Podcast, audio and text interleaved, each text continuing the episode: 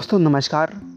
मैं हूँ आधेश रमन आचार्य चाणक्य के सौ प्रेरक विचार, लेखक महेश शर्मा। जिस धर्म में दया का भाव ना हो, उसे कभी स्वीकार नहीं करना चाहिए। अगर धर्म के सार को जानना है तो वह यही है कि जो काम आपको स्वयं के लिए अच्छा ना लगे, उसे दूसरों के लिए ना करें। मृतक का परम हितैषी उसका धर्म होता है। ईश्वर की पूजा करना अथवा धार्मिक स्थलों की यात्रा करना ही मनुष्य का धर्म नहीं है। केवल धर्म मार्ग ही परम कल्याणकारी हैं। अपने धर्म को त्याग कर दूसरे धर्म की ओर आकृष्ट होने वाला व्यक्ति शक्ति संपन्न होते हुए भी नष्ट हो जाता है। धर्म कर्म व्यक्ति के लोक व परलोक के समस्त दुखों का नाश कर देता है। धर्म के मर्म को समझने के लिए वैदिक शास्त्रों का ज्ञान आवश्यक है। दूसरों के दुखी से दुखी होना और उनकी सहायता के लिए तत्पर रहना ही मनुष्य का वास्तविक धर्म है। यज्ञ, अध्ययन, दान, तप, सत्य, क्षमा, दया और लोभ विमुक्ता धर्म के ये आठ मार्ग बताए गए हैं। इन पर चलने वाला धर्मात्मा कहलाता है। परोपकार और मानवता ही सच्चा मान शिशु के जन्म के साथ ही ईश्वर उसके पेट भरने का प्रबंध कर देता है। उसे जो कुछ मिलना है, वह कोई भी छीन नहीं सकता। इसलिए आहार एवं धन का संग्रह छोड़कर धर्म संग्रह पर ध्यान केंद्रित करो।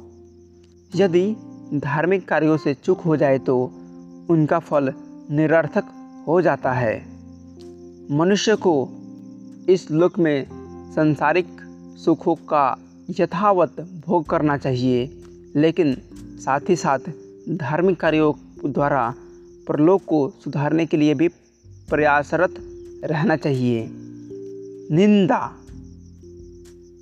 पर निंदा समस्त कर्मों में अत्यंत नीच और बुरा कर्म है। परनिंदा त्याग कर सारे संसार को अपने वश में किया जा सकता है। निंदा का त्याग करने से समस्त सुख मनुष्य के अनुकूल हो जाते हैं। मूर्ख लोग ज्ञानियों को बुरा भला कहकर उन्हें दुख पहुंचाते हैं। इस पर भी ज्ञानीजन उन्हें क्षमा कर देते हैं। क्षमा करने वाला तो पाप से मुक्त हो जाता है। और निंदक को पाप लगता है। निर्धन, विवेक एवं बुद्धि से युक्त किसी भी निर्धन व्यक्ति को तुच्छ और उपेक्षित दृष्टि से देखा जाता है। निर्धन है तो उसे धैर्यवान होना चाहिए। इससे वह थोड़े साधनों द्वारा भी निर्धनता के कष्टमय जीवन पर विजय प्राप्त कर लेगा। निर्धन लोग सदैव स्वादिष्ट भोजन करते हैं, क्योंकि उनके मुख हर तरह के भोजन को स्वादिष्ट बना देती है। वहीं वहीं धनवान लोग भूख के अभाव में स्वादिष्ट व्यंजनों का भी आनंद लेने से वंचित रह जाते हैं। धन वैभव से रहित व्यक्ति निर्धन नहीं होता, अपितु जो मनुष्य बुद्धि एवं विद्या से रहित होता है, वही वास्तविक निर्धन है। निर्लोभी। संसार से निर्लिप्त और निर्लोभी व्यक्ति के लिए धन एवं मणि मणिक्य तिनके की भांति हैं।